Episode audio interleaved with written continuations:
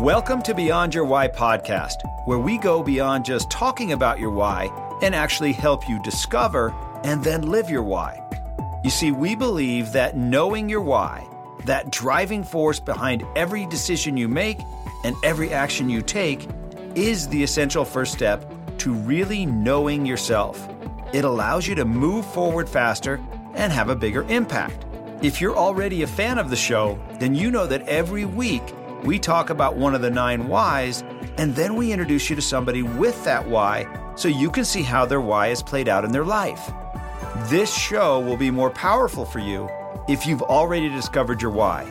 If you still need to do that, head over to whyinstitute.com and discover your why today. It'll only take you about five minutes. Now, let's meet today's guest.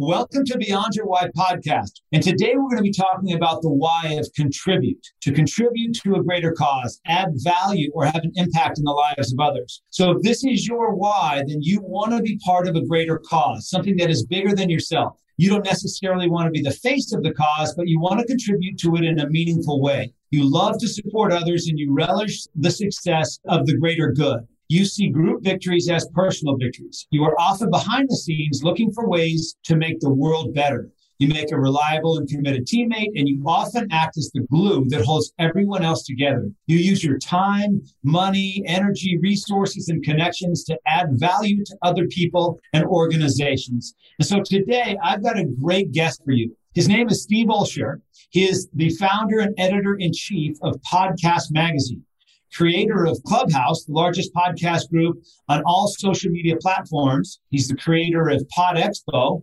original chairman and founder of Liquor.com, online pioneer who launched on CompuServe's electronic mall in 1993. New York Times bestselling author of What is Your What? Discover the one amazing thing you were born to do. He's a real estate developer, creator of the New Media Summit, host of the number one rated podcast Reinvention Radio, international keynote speaker, and an in demand media guest who has appeared on CNN, the Huffington Post, the cover of Founder Magazine, and countless other media outlets. Steve, welcome to the podcast. Thanks, man. Appreciate you having me.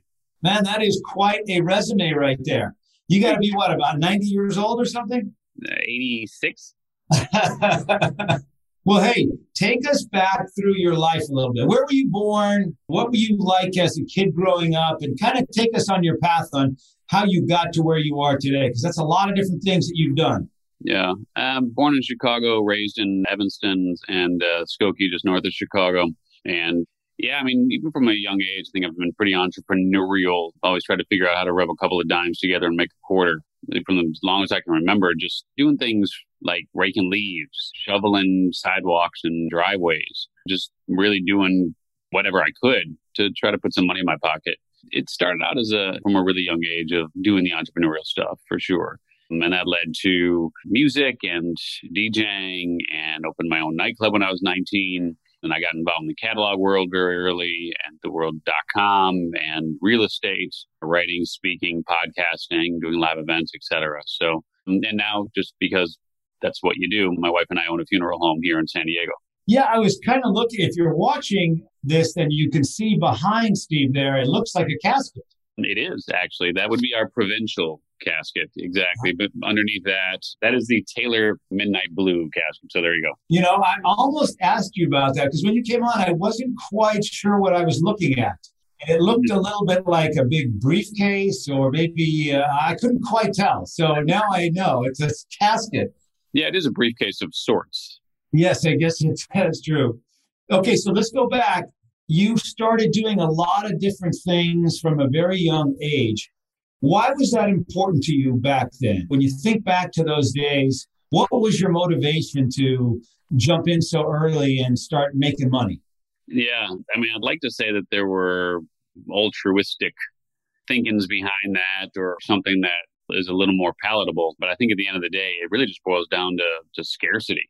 I, I think after my parents got divorced and we had to get out of the, the big house that we lived in and then just kind of watching mom struggle and do what she had to do, I think there was definitely a lot of scarcity talk. You know, I mean, it was the don't set the thermostat. My stepfather came on when I was 10 and it was, don't set the thermostat above 68 degrees. You know, we can't buy this or we can't buy that, that sort of thing. So, yeah, I think there was a lot of scarcity that went hand in hand there. And just wanted to make sure that push came to shove, at least I had a few dollars if need be. Were you at that time like contributing to the family? Or was it mostly yeah. for you? Yeah, it wasn't that formalized, but it was definitely more of just a mindset, things that kind of kicked in, you know, hey, this is what I need to start thinking about, right? Which is just how do I take care of myself and guess if need be help out with mom and family but it seemed like generally speaking the fact is they we had enough to get by but i always felt like we needed a little bit more like i'm not sitting there saying you know i went without meals because i didn't but i just felt like you know it always would be good to have a little more on hand so those of you that are regular listeners, Steve did his YOS, which is his why, how, and what. So Steve's why is to contribute to a greater cause, like we were talking about. But how he goes about doing that is by challenging the status quo and doing things differently, right? Not following the typical or traditional, but following his own path. And ultimately, what he brings are solutions that make sense, that are doable, and get results. And so we can start to hear that now in you didn't follow a typical hey i'm just going to go to school play on the sports teams run off to college and do the fraternity deal and all the rest like the typical yeah. path right you did your own thing yeah i mean i did go to school wasn't much of an athlete really i mean i did a few things here and there but you know i'd mess around playing basketball or those sort of things with friends but I wasn't starting on the varsity squad or playing any of those games really at a higher level. But I did know that I wanted to go to college, mostly to have, you know, the college experience and mostly just to get out of the house, you know, just that's that was really the thing. I remember actually sitting down with my guidance counselor in high school, talking about going to college. And she was basically giving me all the examples of the different schools and different types of schools and whatnot. And I remember her talking about how if you pay in state tuition, you can pay a lot less than you would pay if you go to a school in because we live in Illinois. You know, if I went to a school in Illinois somewhere, it would be a lot cheaper than going to a school in Michigan or Ohio or California or wherever else. And I was like, okay, so what are my options? And she started going through some stuff. And then she talked about Southern Illinois University at Carbondale, which was about 330 miles or so from Chicago. And she said that SIU, Southern Illinois University, is farther away from home than any of the Big Ten schools and mm-hmm. you can still pay in-state tuition. So I was like, that's cool. So I can go far away, or as far as I can go, farther than any of the Big Ten schools, and still pay in-state tuition. You know, sign me up. That's why I chose SIU. Far, and I could pay in-state tuition. Isn't that weird? The reasons we pick the schools that we go to. I mean, I went to University of Colorado Boulder just because some of my friends that I had fun with went there. I mean, for really no other reason. Just went up and hung out with them, and hey, this seems like a lot of fun. So I'm going to go here. Yeah, and, and it turned out okay. So, what did you study while you were at uh, SIU? Well, I studied nightclubs because I, I DJed in a, in a lot of nightclubs. Studied those for sure, and but no, I, I studied speech communications, and I had a minor in journalism. Yeah, so speech communications was the major, and I had a minor in journalism. But really, what you were doing is figuring out the nightclub world. A little bit. I mean, I was really enjoying DJing, and I like being a part of the party mm-hmm. without actually kind of being in the middle of the party. So it was like my, it was my opportunity and my way to be there without actually having to kind of be in the middle of it. And while everybody else was spending money, I was there making money. And what got you into DJing? Well, I played drums for, I mean, gosh, nine years or something like that. And so I've always loved music and rhythm and whatnot. That's just always been really a big part of who I am on a soul and cellular level. After I just got wind of the whole DJ scene, I was like, yeah, this is something that I want to be doing. So I traded in my drums for some turntables and started buying records. And back in the day, we actually had the, the vinyl and we are carrying the vinyl around. So it was a little different than it is now with the USB, but there you have it. And so you started DJing at the different clubs and then take us what happened after that. So this is while you were in school? It was, yeah. I DJed in a number of clubs during college. And then by the time I hit my senior year, it was just like I built up a pretty decent following and it just kind of seemed like, hey, this is something I should do in terms of contemplating having my own spot because I would play and you know the, the folks would show up and so I was like well maybe I'll just open up my own spot and at 19 I put together the business plan went out and raised money and and actually opened up a non-alcoholic nightclub. If anybody's wondering, yes, it was non-alcoholic, which actually seemed to make a lot of sense because all the bars had to close early because they served alcohol. And for the folks that didn't want to go home at 1.30 or 2 o'clock, uh, they now had a place to go, and we charged them cover charge and for non-alcoholic drinks and some food, and did pretty well for a while. That's pretty smart. And then, okay, so then from there, what happened to you after that? So from there, I ended up going back to Chicago, and my mom invited me to come and join the family business. My grandfather had started Foremost liquor stores back in the 40s. And so I, knew that family business needed some help and wasn't my first choice in terms of like, hey, this is what I want to do for a career. Didn't really have any love for the liquor business. I'm not a big drinker. I haven't been a big drinker ever. But I saw that there was an opportunity there to help really grow things. And there was a small piece of the puzzle, was called Foremost Liquor by Wire. Which is basically, you think about FTD in terms of how FTD used the network of retail florists for the delivery of their flowers. And that's basically what Liquor by Wire was, was we would have a network of retailers. So basically anybody could call us and say, hey, you know, this is Gary Sanchez. I'm in New York. I want to send a bottle of, of champagne to my friend John Davis, who just closed this deal in, in LA. So they'd call us and then we'd take care of that whole process. And that was Liquor by Wire. And I just kind of felt like, hey, you know, this is a pretty cool thing. It wasn't doing a lot of business. There was maybe a call or two every couple of days. It just, we didn't do much business at all but I felt like it had a lot of potential. So I focused on that and helped us to launch a catalog in 1991. And then when I was in the grocery store seeing the AOL and Prodigy and CompuServe discs and all that, I was like, well, this looks pretty interesting. Let me see if I can go ahead and get a store for us up on one of these malls. And that's what ended up happening. And eventually that became liquor.com. And I bought that domain in 98. And, and there you go. That would be worth a lot today, right? Do you still have liquor.com? We sold that to Barry Diller's IAC in 2019. Okay. So you were in the liquor business for what, 10 years? I was actively in it from 91 to 2000. We had the S1 filed. We were ready to go public and, you know, everything imploded at that point, right? So couldn't get out. Public markets dried up. I had signed away management rights because Wall Street wanted to see more advanced leadership. But when it just became very clear, those folks had no idea what they were doing. I walked away and then literally just walked away from the entire company. Um, oddly enough, after they closed shop and whatnot, the domain kind of languished for a while and just sort of limbo. I was able to reclaim the domain in 2005 and put together a team out of San Francisco who ran it from 2006, 2007, 8, 9, something like that, whatever it was that we launched officially until we sold it to, uh, to Barry Diller. So I didn't actively have involvement other than a board level for that second iteration. But in hindsight, I probably should have just ran the damn thing and we would have done even better. But that's a different story. Okay, so then sold it.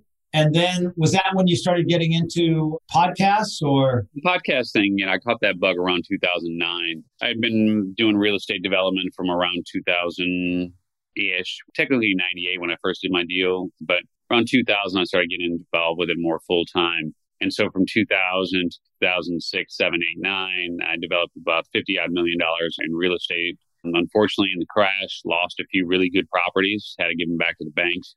And that hurt, you know, and that was a hurter for sure. Just kind of woke up one day in 2009. I was just like, I've been doing a lot of stuff that's good for me and those closest to me, but really no one else.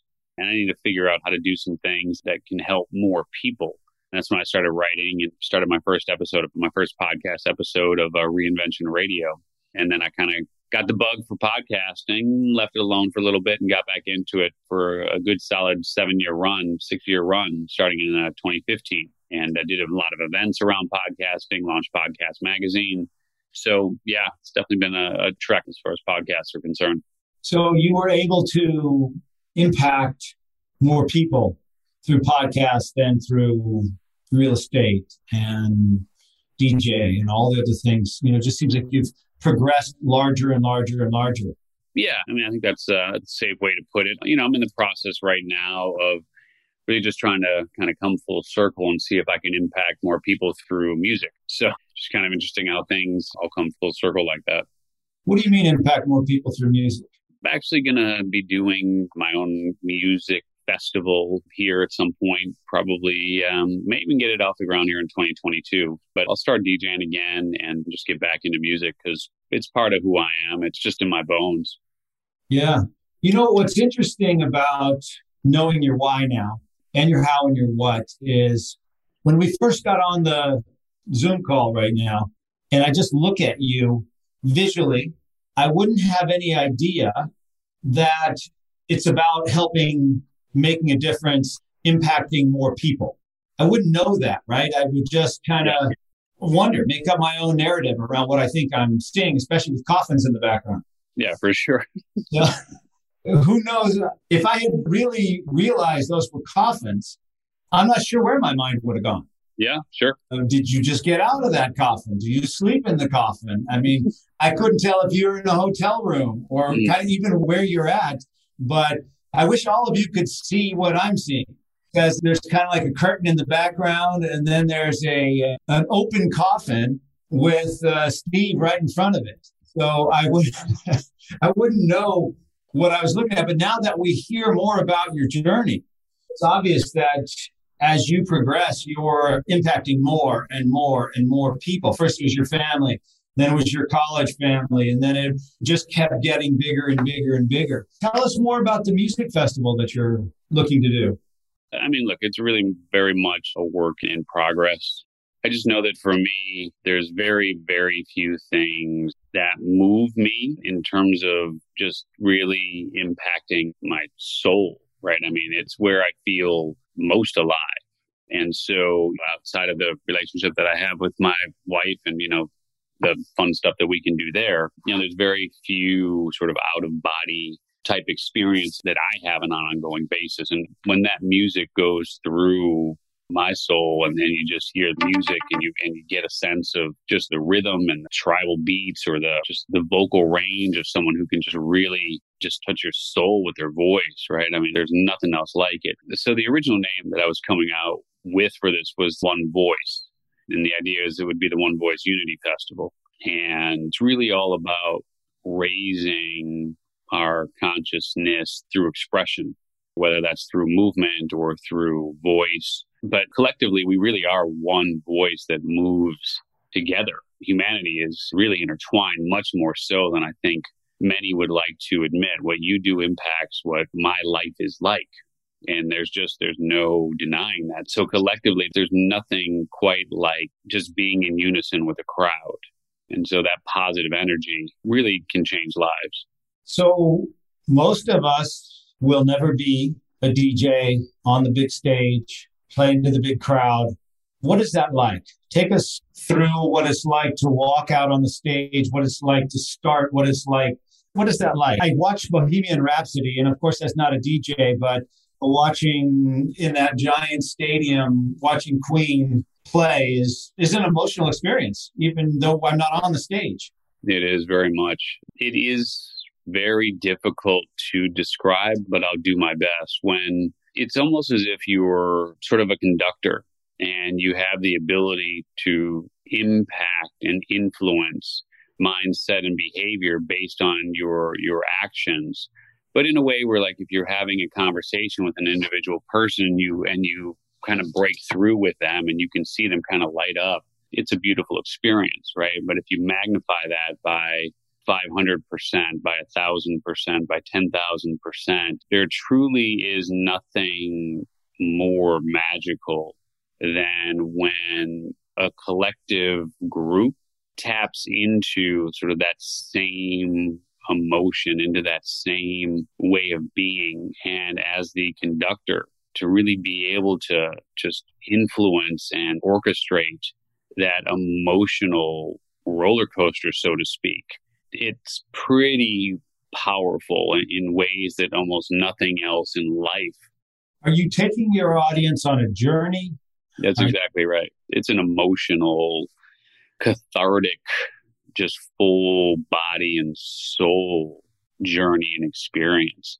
And that's why those who are really good at it, and there's thousands of great DJs out there who can do this but that's why you know the, the best of the best get paid what they get paid because it is a skill and it is an art that requires you know it's funny you talk about skill stacking right? And i'm sure you've heard the term where you take a lot of the things that you've done over the course of your career and you look back and you go oh yeah i can see how this is connected and how this helped me to do this etc there's also a stacking of innate abilities and just understanding who you inherently are and how you're naturally wired to excel. And so you can't teach someone how to be empathetic, to have empathy, right? You just kind of have it or you don't, and you have it on various levels, just depending on the person, right? So um, for me, I've always been an empath, and I can really get a sense of how people are doing, what they might be struggling with. I can see through people's bull, you know, pretty quickly. My friends call me the truth teller.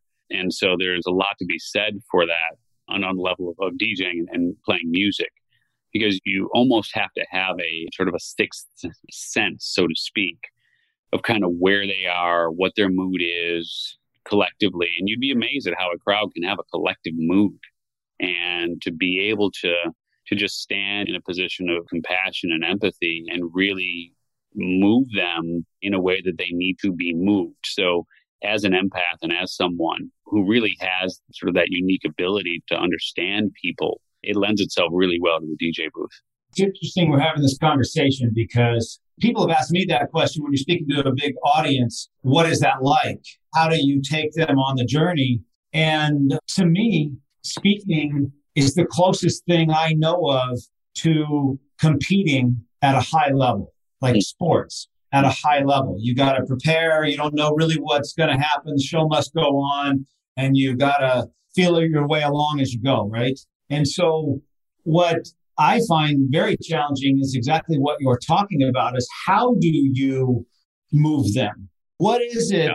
that makes the difference between the DJ that moves the audience and the DJ that's just playing a cool sound? What do you think is the difference? I think the difference is number one, it's just like a comedian who tries to perfect their set, right? If you follow the comedic space at all, you know that oftentimes what the comedians will do is they'll start working on stuff, have their material, and then bit by bit, they'll just kind of show up at different places, right? And see if they can get a little bit of stage time and start working it out. And then it's like, okay, this worked well on paper, but in reality, it just didn't land right? So they just start working on it until they know their material from back and center.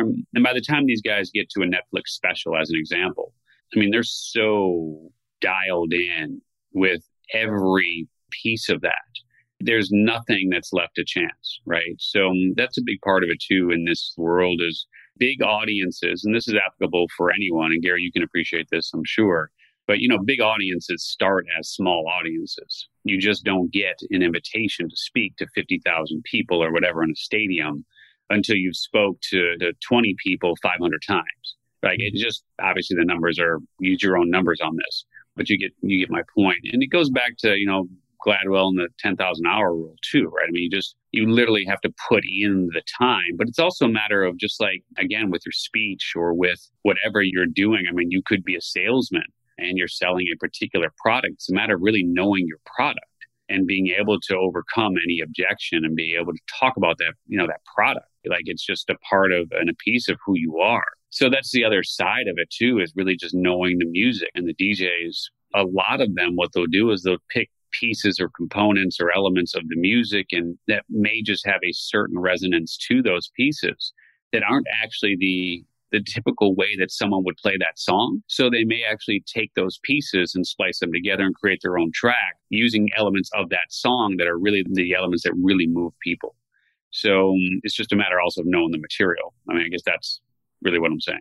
How much practice do you do to be who you are as a DJ? I mean, is it an everyday thing? Is it a once every now and then kind of thing? Is it a natural yeah. ability to know how things fit together and you don't need as much practice? Or are you saying, I got to practice every day to be who I really want to be? Yeah. So the answer right now is zero, right? In terms of I actually, and this is why the act and just sort of the art of public declaration was so, so important, right? Because for me, I haven't been in front of a crowd in probably, I guess it's probably been over 20 years since my wife and I last DJed a wedding together. That was the last sort of set of things that I did on the DJ side. So um, I've got a lot of work to do and I've got a goal. My goal is to take the stage at my own event. And so in order to do that, I got a lot of work to do. So it'll become a, an everyday thing for me here. Next time we talk, I'll already have started that ritual. How exciting. I mean, you don't getting to do what you want to do at the level that you never thought possible, maybe, we're going to create it. And I'm going to create it. Yeah, exactly. And, you know, and part of the creation of doing the event is going to be getting back to honing the craft. You know, it's been a long time since I put together selections and so on. I've got a pretty, you know, that's one of the things is I think I've got a pretty good ear for music and I always have. But you know, getting the selections dialed in and putting together my sets and starting to play smaller festivals. And like I said, you know, before we're going to do our own thing, it's like it's the room full of 20 people. Like I got to do three, four, five hundred of those before I can really get to the point of feeling like, okay, I'm, it makes sense for me to have a stage of three, four, five, 10, 20, 50, 100,000 people, right? So there's a lot of smaller stages I just got to start playing. Who are some of your favorite DJs? Who do you follow? Who's kept you interested in it? It's interesting. So back in the day, being from Chicago, I mean, I was really interested in the whole world of Chicago house music, which has a very distinct, soulful, melodic, vocal based sound, right? And so when I first started DJing, that's all I would play. But over time, I've become really appreciative of a lot of the newer DJs who mix the best of what's old with what's new and then actually do their own remixes of some of the material as well. The best guy, in this case, is a guy, and the best guy that I follow right now, who I just have just the utmost admiration for, a guy who goes by the name of Purple Disco. So the Purple Disco Machine, he is a machine he tours everywhere. But he's got a really great, like if I were to model someone from a selection perspective, he and I are really aligned with what he plays. I am going to look him up. It's funny. See, when people ask me what my favorite kind of music, I was asked on a podcast weeks ago if I could only go see one group right now, who would I like to go see? And I said Daft Punk mm-hmm. because I would love to see them. Obviously, they're not together. You know, they they broke up. Yeah. I don't know if you ever got to see them, but that's who I would really like to see. Yeah, you know, and it's interesting too because obviously from an electronica standpoint, a lot of people don't really chalk them up to being artists, and you know they just kind of push a button and dance around or do whatever. But a lot of the guys, Daft Punk included, never had a chance to see them other than just some video stuff. They would actually create on the fly right there on the live set, so that none, you know, no two live sets were ever really the same. Obviously, a lot of crossover and a lot of similar things that would take place, but because they would play along with the music and create on the spot, that's something that a lot of people just don't do. We actually had a concert last night. DJ and producer, his, his name is Oracles, W R O K A L S, and he was doing a lot of that live stuff as well. And I, I, think it's I think it's super cool for the people that not only can DJ but can actually play an instrument and go along with it. it just makes for a really cool experience. So, are you already starting to get nervous? Not so much. I don't really get nervous about things. I mean, I have the opportunity to interview some pretty cool people with the magazine, you know, the Paris Hiltons of the world, and some Katie Courics and just, you know, some pretty awesome, well known people. I don't really get the nerves around that. And I don't really get the nerve around music, you know, it's just something I love sharing. That's going to be awesome. Well, I can't wait to, you know, real, how far off do you think your event is right now? The one voice. Yeah, it's a good question. Again, it's about the public declaration. So there's a couple options, right? So we could do something on a smaller scale. I think doing smaller scale events is something I'll do here in 2022 probably get two or three of those under my belt that I throw, just smaller events, bringing a couple people just to kind of hang and do some some sort of music, something together. We've got a lot of space here in the funeral home, so we may actually just end up doing something here, believe it or not, uh, because it's like an event center. You know, it's an event space. 15,000 square feet here. So we may do something here. But in terms of a larger scale, One Voice Unity Festival event that may have a couple thousand people or more, that's definitely a 2023 thing. So maybe for the summer festival season 2023. Awesome. You know, I haven't even asked you about the obvious. How did you get into the funeral business? From any of that into caskets and funerals? My wife has been a funeral director and embalmer for the last dozen odd years. You know, she's the one who's really been in this industry, and she's the licensed uh, funeral director and managing director here at embalmer. So she's known from a very young age that this is what she wants to do. And she went back to school basically when she was around 40 or so, younger than 40, but roughly around that time to get a degree in mortuary science after having been a Chicago public school teacher and then raising our kids and stayed home with our kids for eight years. And then towards the end of that, she's like, you know, I, I think I want to do this thing in the, in the funeral industry. And so she got her degree and started working for some of the bigger corporations. And now it just, it was time for her to have her own place. So so I'm here doing my best to help her. And it's an interesting business because it's not like you just open shop and everybody starts running in here. It's, you know, it's a different scenario getting the phone to ring for sure. Interesting thing to market for, right? Yes, and there's a lot of opportunity here as well. And so, you know, again, you go back to the skill stacking, you take a look at what I've done in the online world and marketing and PR and podcasting and live events and so on. There's a lot of things we can do to help leverage those skills that have been acquired over, over quite a bit of time and apply that here to, to this world for sure. Last question. What's the best piece of advice you've ever given or the best piece of advice you've ever gotten? I mean, best piece of advice that I've ever given. I would say that it just simply boils down to reminding people that you want to take on activities that the you of tomorrow can look back on the you of today and give thanks, right, for those actions taken. And so that's really just about understanding the concept of yay no, which is just a fancy way of saying yes no, and recognizing that every moment, really almost every moment, represents kind of a moment of truth where you have to be consciously aware of what you say yes to and what you say no to. And your idea, ultimate idea here is to stack those yeses in a way that leads you towards whatever those defined goals and objectives are. And ultimately, like I said, five years from now, you want that version of yourself to be able to look back and just say, Hey, thanks for doing the hard work. Thanks for putting the time with the misses. Thanks for coaching the kids football team, you know, whatever it is. And just really be able to, to look back and give thanks. So um, I would say that's the best piece of advice that I consistently give to people. And then in terms of the best advice that I've received, I would say that it is a bit of advice that my grandfather gave me back in say the early 90s, like around 91, 92 before his passing. And he said, because we were thinking about selling a piece of business, and I just asked him, you know, hey, is this really what you want to do? Do you, want to hold on to this and whatnot? And he said, look, in business, we don't build monuments. And his point was, we're not looking to create something that we have to hold on to forever.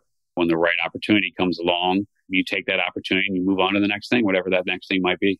What is it that keeps I guess that wasn't my last question. I got one last one more last question. What is it that keeps you going and keeps you I mean these are not it's not a little thing you're about to take on. That is a great question. And I'm 52 now. And so the fact is, I've been doing Brazilian Jiu Jitsu for over 20 years. And one of the things that I always say is, you know, you just can't teach 20 year old strength.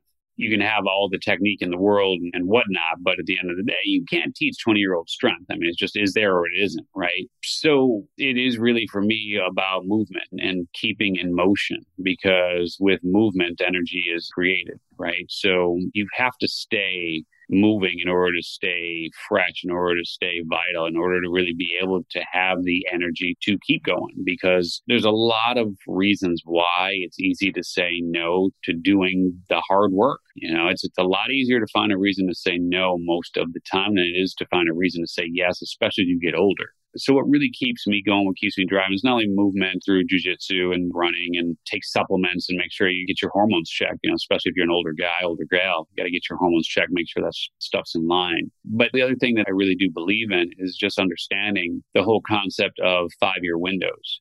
And I try to live within the time frame of those five year windows, understanding that to really get something built to the point where it has any meaningful traction, you're probably going to be dedicating five years of your life to it, especially when you're an entrepreneur. Right. And so just understand that if you go just full out for those five years, good things can happen. Now, obviously, the older you get, the less five year windows you have. So you have to be a lot more selective about what those five year windows are. But I think that's been a big part of it as well, is just understanding this is a five year window play and I need to go all in and do whatever I can do to make this thing work. And so the combination of those things really does help for sure. Love it. And Steve, thank you so much for being here today and being on. I really enjoyed getting to know you, hear your stories. You got a lot of great stuff you've already done. And I can imagine that your one voice is going to be something amazing when it finally hits the biggest stage. So yeah. I got to have tickets. Just let me know. I'll buy some tickets and I'll be out there. Sounds good, man. And yeah, I still have the real estate bug. So I got one more really good real estate trick up my sleeve. Something's really going to change the game in terms of the market here because it's been a pretty archaic system for a long time. So the opportunity to disrupt the world of real estate and finally give people another option other than owning or renting is well overdue. I don't know if you want to dive into that, but or maybe the time isn't quite right for it. Yeah, when we get up and running, we'll come back and have another chat. Awesome. So, Steve, if there's people that are listening that want to follow you, learn more from you, be part of your podcast empire, well, how should they get a hold of you? definitely subscribe to Podcast Magazine, podcastmagazine.com slash free. It's the best place to go there to get a free lifetime subscription. And then pretty much all the channels I'm at Steve Olsher, O L S H E R. Awesome. All right. Thank you so much for being here. I really appreciate it. Sounds good, man. We'll talk soon. So, for our last segment, it's time for Guess the Why. And recently, I've been watching the documentary about Elizabeth Holmes and Theranos. And so, if you've had a chance to watch it, it's called The Dropout. I'm curious to hear what you think her why is. I have a sense of what I think it is. And I know the people that she's followed and the people that she wanted to be like, which was Steve Jobs, people like that, Richard Branson. I believe that her why, that Elizabeth's why, is to challenge the status quo and think differently. She's not going to follow the rules. She's not going to do it like anybody else. She's going to think outside the box. She's going to see things the rest of us don't and push the limits, push people, just like Steve Jobs did. And so I believe that Elizabeth Holmes' why is to challenge the status quo. Watch your movie. Let us know what you think. But that's what I think just being able to watch the documentary. So thank you so much for listening. If you've not yet discovered your why, you can do so at whyinstitute.com with the code podcast50. If you love the Beyond Your Why podcast, please don't forget to subscribe below leave us a review and rating on whatever platform you're using so we can bring this to more people. And I will see you next week. Have a great week. I really hope you enjoyed today's episode and that through today's guest, you heard how important it is to know your why and how impactful it can be in your life and the lives of those around you. Be sure to head over to whyinstitute.com and discover your why today. Remember, the more you know about yourself, the more you'll know about others. I'm Dr. Gary Sanchez, and I'll see you on the next episode.